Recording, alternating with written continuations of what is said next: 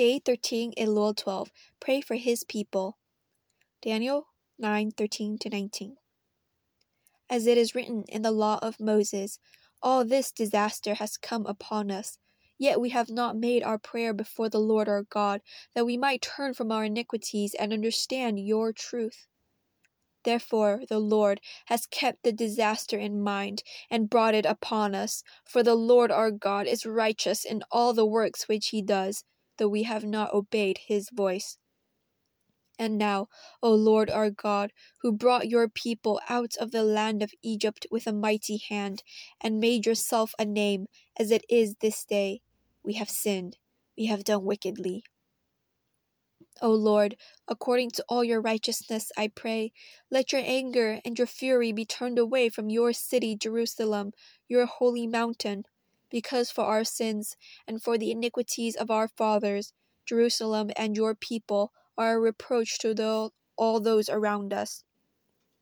Now, therefore, our God, hear the prayer of your servant and his supplications, and for the Lord's sake, cause your face to shine on your sanctuary, which is desolate O my God, incline your ear and hear, open your eyes and see our desolations and the city which is called by your name.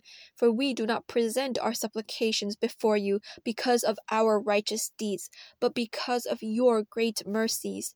O Lord, hear. O Lord, forgive. O Lord, listen and act. Do not delay for your own sake, my God, for your city and your people are called by your name. Daniel 9:13 to 19. Did you know that the Bible commands us to pray for the peace of Jerusalem in Psalm 122 verse 6? God appointed Israel to be his chosen people, and he made an everlasting covenant with them. They are still his people, and God still loves them. Today, pray through Daniel 9:13 to 19 and pray for Israel repent of any anti Semitism or any times when you have looked down or despised Israel. Let us pray.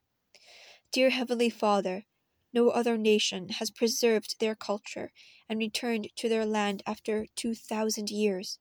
Your hand has truly been working, and the country of Israel is living proof that you are real.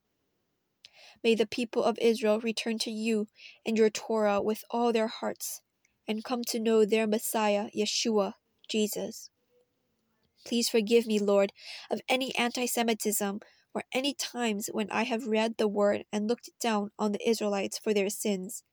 I would have done the same if I were in their place. Please help me to humble myself and love your people just as you love them.